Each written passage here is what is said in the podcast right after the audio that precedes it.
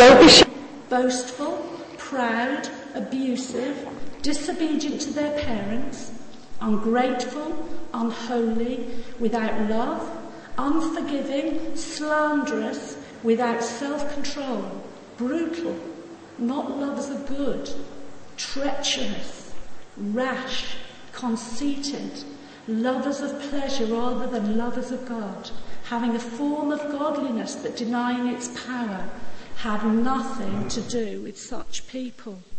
They are the kind who worm their way into homes and gain control over gullible women who are loaded down with sins and are swayed by all kinds of evil desires, always learning but never able to come to a knowledge of the truth. Just as Jannes and Jambres opposed Moses, so also these teachers opposed the truth. They are men of depraved minds who, as far as the faith is concerned, are rejected. But they will not get very far because, as in the case of those men, their folly will be clear to everyone. You, however, know all about my teaching, my way of life, my purpose, faith, patience, love, endurance, persecutions, sufferings, what kind of things happened to me in Antioch, Iconium, and Lystra, the persecutions I endured. Yet the Lord rescued me from them all. In fact, everyone who wants to live a godly life in Christ Jesus will be persecuted, while evildoers and impostors will go from bad to worse, deceiving and being deceived. But as for you, continue in what you have learned and have become convinced of, because you know those from whom you learned it, and how from infancy you have known the Holy Scriptures, which are able to make you wise for salvation through faith in Christ Jesus. All Scripture is God breathed and is useful for teaching, rebuking, correcting, and training in righteousness so that the servant of God may be thoroughly equipped for every good work. This is the word of the Lord.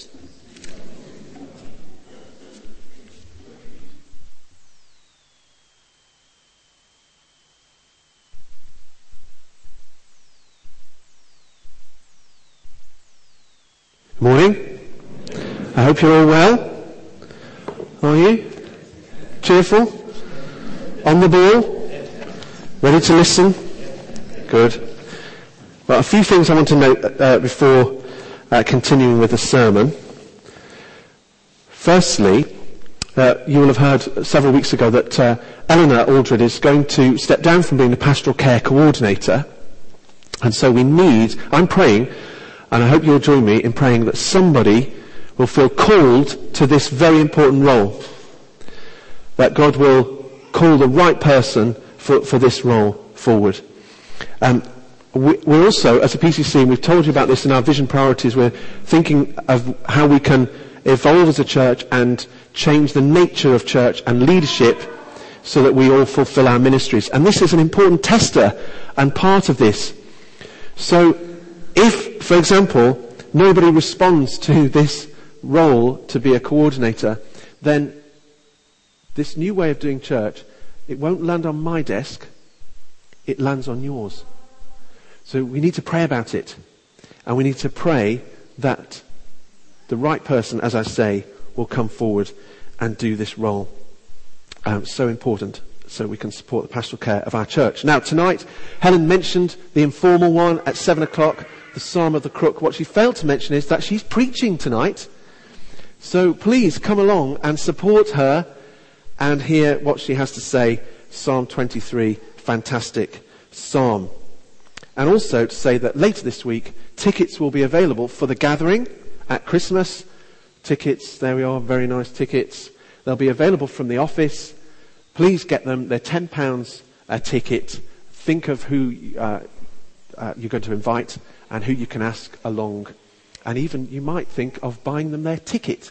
How would, wonderful would that be if you can manage it? So um, see about that. Tickets available later in the week. So then, moving on. Being godly 24 7. Got a story to begin with. After a ticket mix up, a man and a woman who'd never met before they found themselves in the same sleeping carriage of a train. After the initial embarrassment, they both go to sleep. The woman on the top bunk and the man on the lower. In the middle of the night, the woman leans over, wakes the man and says, I'm so sorry to bother you, but I'm awfully cold. I was wondering if you could possibly go and get me another blanket. The man leans out and with a glint in his eye says, I've got a better idea. Just for tonight, why don't we pretend we're married? The woman thinks for a moment. Why not? She giggles. Great, replies the man. Get your own blanket.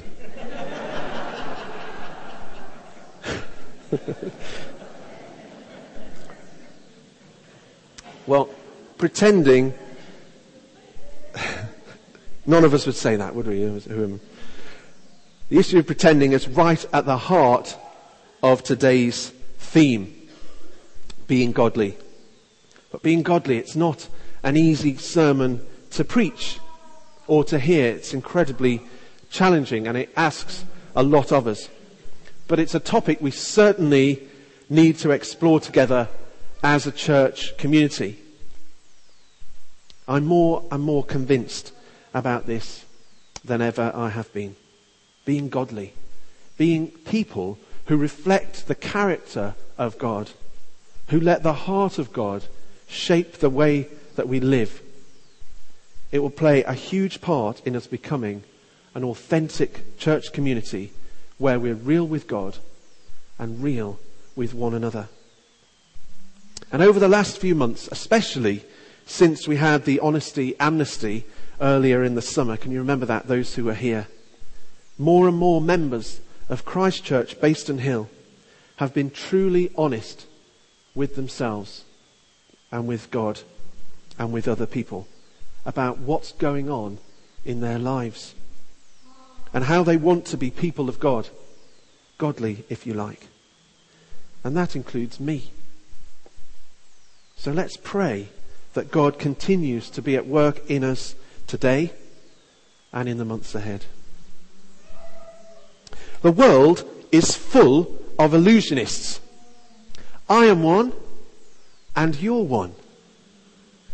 We have the power to deceive and we all have it. And sometimes the power to, be, to deceive or be deceived can be seen in artwork. And I want to show you this famous, quite old now, piece of artwork. So can you see a young lady or can you see an elderly lady? Hands up if you can see a young lady. Hands down. Hands up if you can see an elderly lady. Okay. Interestingly. Hands up if you can see both. Fantastic. Well, you can see the young lady with just the, the point of her nose to the left and an eyelash, and then her chin just over that fur, and then she's got a necklace. But if the face of the young lady becomes the nose of the elderly lady, which you see more close up, and then the necklace is the mouth. So can you see it more easily now? Yeah? Okay. Well, anyway, I'll leave it up a minute or two. but we all have the power to deceive, to make out that we're something we're not, whether that's super holy, a totally dependent and patient dad, or mum, or friend, someone who never gets stressed out about work, someone without even a hint of an addiction. And more than this, we can convince people we can do things that really we can't, like cope or do everything we've got on our desk. We're like the two dimensions of this piece of artwork. We have the side we like people to see and the side that we don't like people to see. We are expert illusionists.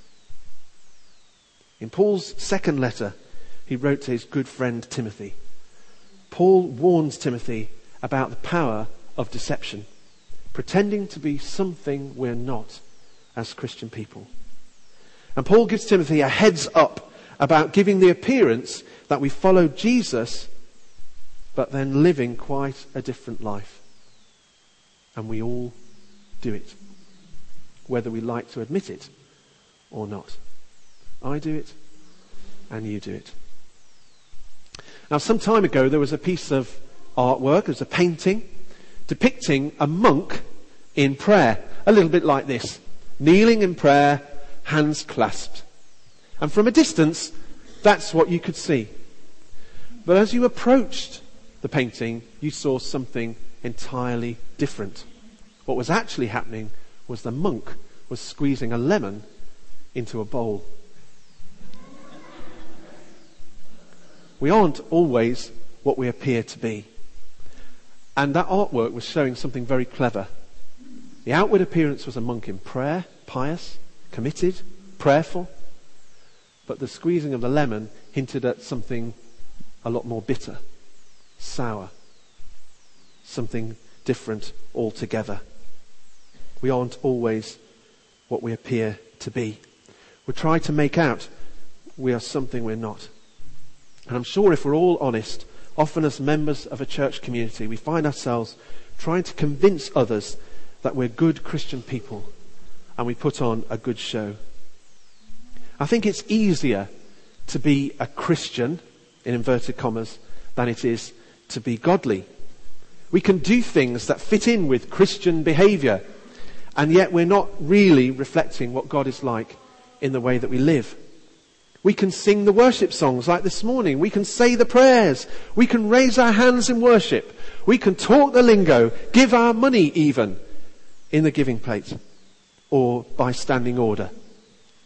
And yet, we lack godliness. We fall short on being godly and we fail to allow the heart of God to shape the way that we live. And we blend in with churchy or Christian culture instead of standing out for God. This is exactly the sort of thing that Paul is telling Timothy about when he mentions in verse 5 people who have a form of godliness but who deny its power. He says it there, you can see it. Having a form of godliness but denying its power. People who show all the outward signs of being a Christian and yet hold off its life changing, heart transforming power. People who go through the motions, who talk the talk, and yet resist the all encompassing effects and power and grace of God's incredible love. And more than this, don't have the courage or the spirit of adventure to fully surrender to Jesus and live a life fully 100% dedicated to Him. Do you have the courage, the spirit of adventure to fully surrender to Jesus and live a life fully dedicated to Him? You know, if you do, you'll never regret it. An adventure will stretch out ahead of you that you never dreamt of before.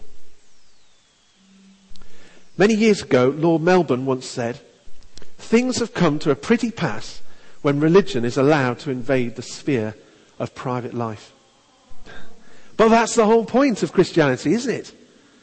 And Paul makes this clear to Timothy and to us too.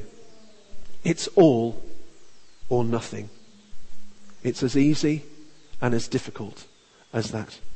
And time after time after time, Jesus stressed that in his time here on earth. And in the Gospels, you can read about it. Jesus talks about taking up your cross and following him. He talks about giving up everything and following him. It's all or it's nothing. You can't live the Christian life half-heartedly. And those who do, Paul describes in not very flattering terms. He says that they put on a good show at being a Christian, and yet they're abusing people. They're controlling situations. You can read about that in verse 6. They're the kind who worm their way into homes and gain control. People like this love to learn and yet come out in a rash at the thought of accepting or owning the truth. But Paul isn't just describing this for Timothy and for us to say, watch out for people like this. He's saying, beware that you're not people like this. I won't ask you, but if you're anything like me, when you start to read that chapter And it says, but mark this, there will be terrible times in the last days. People will be lovers of themselves, lovers of money. Your natural inclination is to think of other people, other situations who show those, those traits, isn't it? It's not to see ourselves in those descriptions. And yet this is ex- exactly what Paul is warning against. Be careful not to live the Christian life half-heartedly, to follow Jesus sometimes, a bit, every now and then. Be careful not to be people who put on a good Christian show in church, either to satisfy what you think other people would like you to be, or to make yourself feel better. You know the sort of thing I mean. Joining in merrily at church when only minutes earlier we said something really awful to our husband or wife, son or daughter.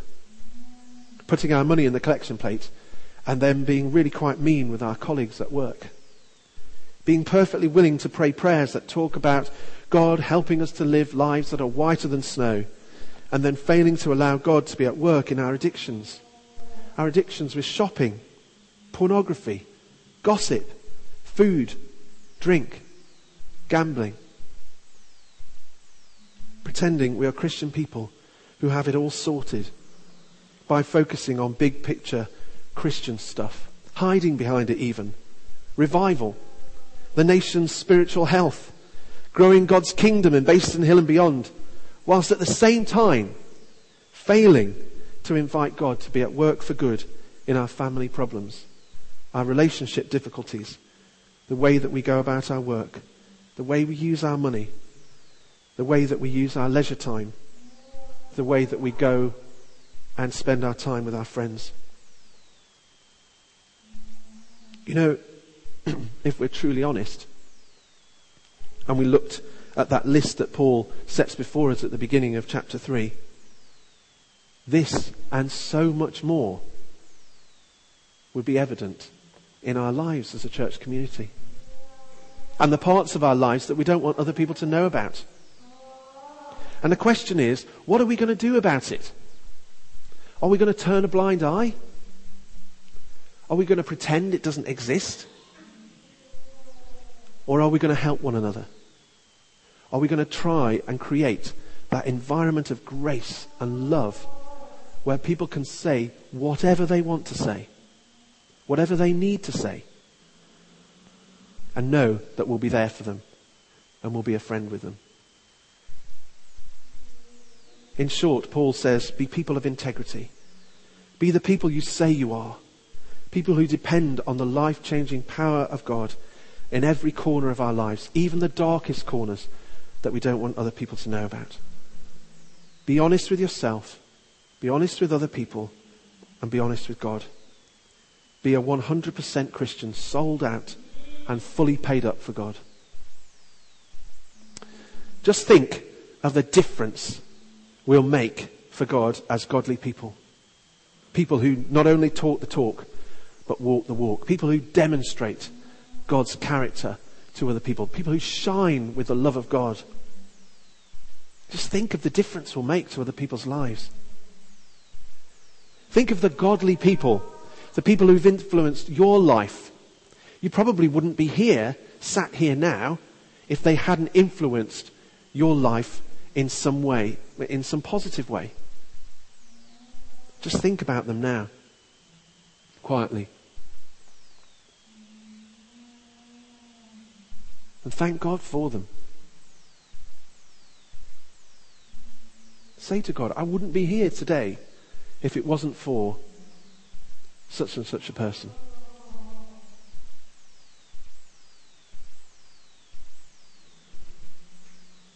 Now imagine what difference you can make for other people if you impact their lives in similar ways. Imagine who might be sitting here next to you if you live a life that truly reflects the love of God. If I live a life that truly reflects the love of God. Who wants to be a genuine Christian and not just a part time one? I do. And I hope you do. But we need help. I certainly need help. Unfortunately, Paul gives it. He gives three top tips, coaching tips if you like, and we're going to go through those briefly now. Firstly then, Paul says to Timothy and to us to know the lifestyle to avoid. Know the lifestyle to avoid. Now in the opening verses, we've touched on them a couple of times already, Paul tells Timothy and us that terrible things will happen at times. People won't be particularly nice. Life won't always be easy. And so making the right lifestyle choices, choosing the right way to live, it's going to be tough. Let's not make any pretense about it. it it's really going to be a difficult thing to do. But stay clear of all this, and it's going to be a good start. Remember the lifestyle choices to avoid. What are the lifestyle choices we're struggling not to get tangled um, up in at the moment? Is it a piece of gossip? Somebody you're just struggling not to hate? A colleague you just can't get on with at work? Is it an aspect of your marriage that's really causing a lot of rows? What is it at the moment? Paul is encouraging us to give harmful lifestyle choices a wide berth. Don't touch them with a barge pole, he says. It's the first step to building an authentic Christian lifestyle. Find something else to replace them, something positive, something that will honor God, something that will show God and what He's like to other people know the lifestyle choices to avoid. Well, if that was the first tip, then the second one is this. Remember the old days. Times in the past that have shaped our faith in God. Because it's these memories that will fuel our faith well into the future. In verses 10 and 11, you'll see that Paul reminds Timothy of the old days in Asia Minor, of wonderful scenes he'd witnessed there the preaching, the crowds, the worship, the friendship, and also the not so good stuff. The fierce opposition, the abuse, the beatings, even the dreadful stoning. And Paul brings back all these memories, not for Timothy to think of him as some kind of hero, but so that Timothy can see afresh that in all of this, he found Jesus to be real and true. Remember, Timothy, in all of this, you found Jesus to be real and true. In the good, the bad, and the ugly, Jesus was with you in it all. And so Paul encourages us to think back to the things we've learned from others, the experience we've shared with other people, the ways that we've served God. And in looking back, we can see that in all that, Jesus was true and real in your own life, in the good, the bad, and the ugly, look back and see how Jesus was with you in it all. Because it's these memories, the old days with Jesus and other Christians, that will encourage us into the future. So if that was a second top tip, then the third and final one is this. Carry on Timothy. It's not a film starring Sid James, be very pleased to hear. But continue in what you've learned. Not just from other people, but from God in His Word. And this is Paul's final and very crucial part of his charge to Timothy. Carry on building a lifestyle on the foundations of God's words in Scripture. And Paul gives him three clear reasons why this should be the case. Firstly, then, Scripture is holy. It is sacred literature.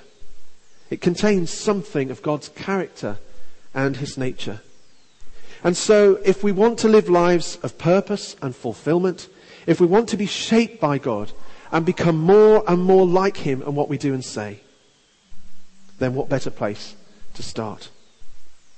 Secondly, Scripture makes us wise about how we can have a relationship with God.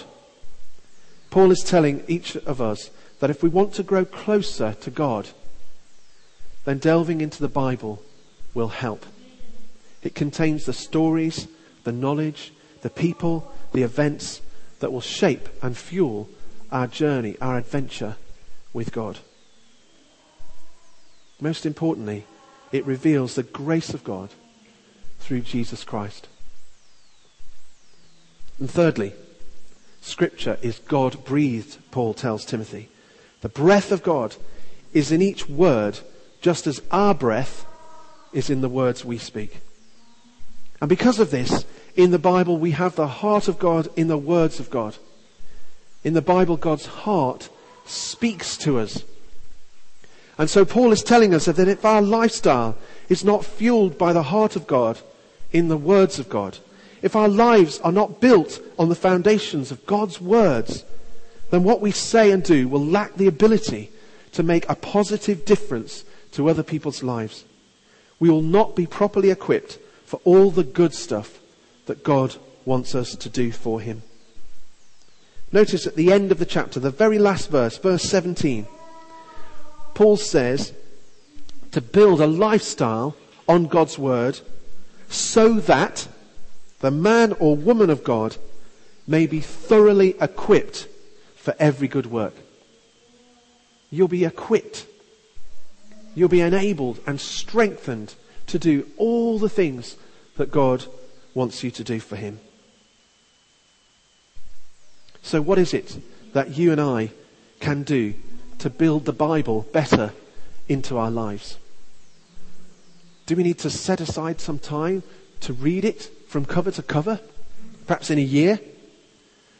Would it help to get, get it on DVD or CD and listen to it in the car? Or perhaps there's some Bible notes that would help you to understand and engage with the Bible that bit better. And you can get those from the Christian bookshop in town. I'll leave you to think about how you can do it. So to finish, do you want to be an illusionist? Or do you want to be godly? Shining God's character in the world. Do you want to be a genuine Christian and not just a part-time one?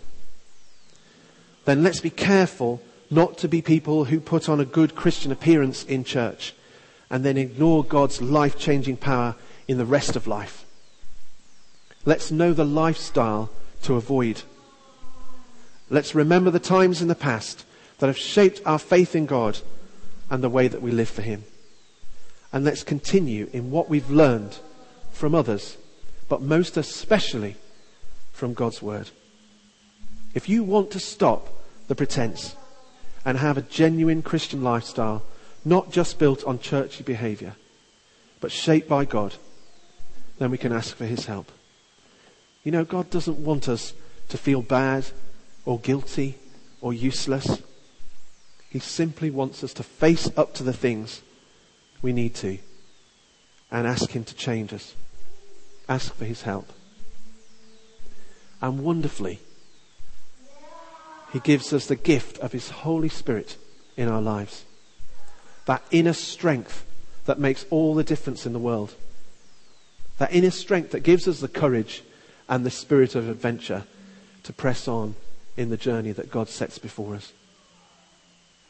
I encourage you to respond to God and to be honest with Him and to ask Him to help you and to give you the strength you need to live for Him every moment of every day. Let's pray.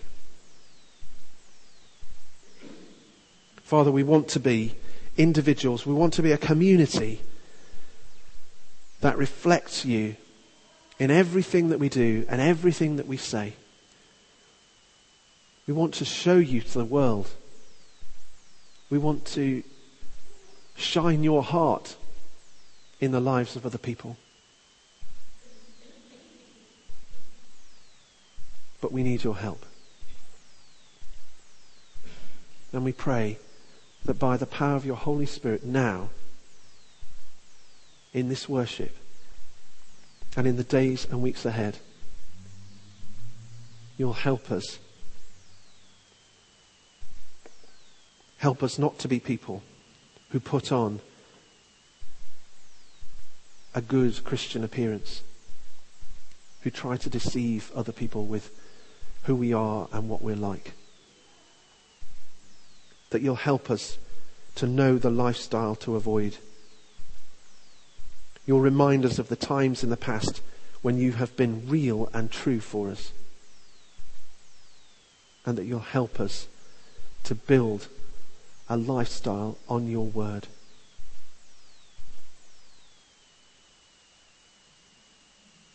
Help us, Lord. And as we worship now, help us to face up to what we're truly like and ask you to be at work for good in every aspect of our lives, even the darkest corners of our lives. Help us to be honest with you now.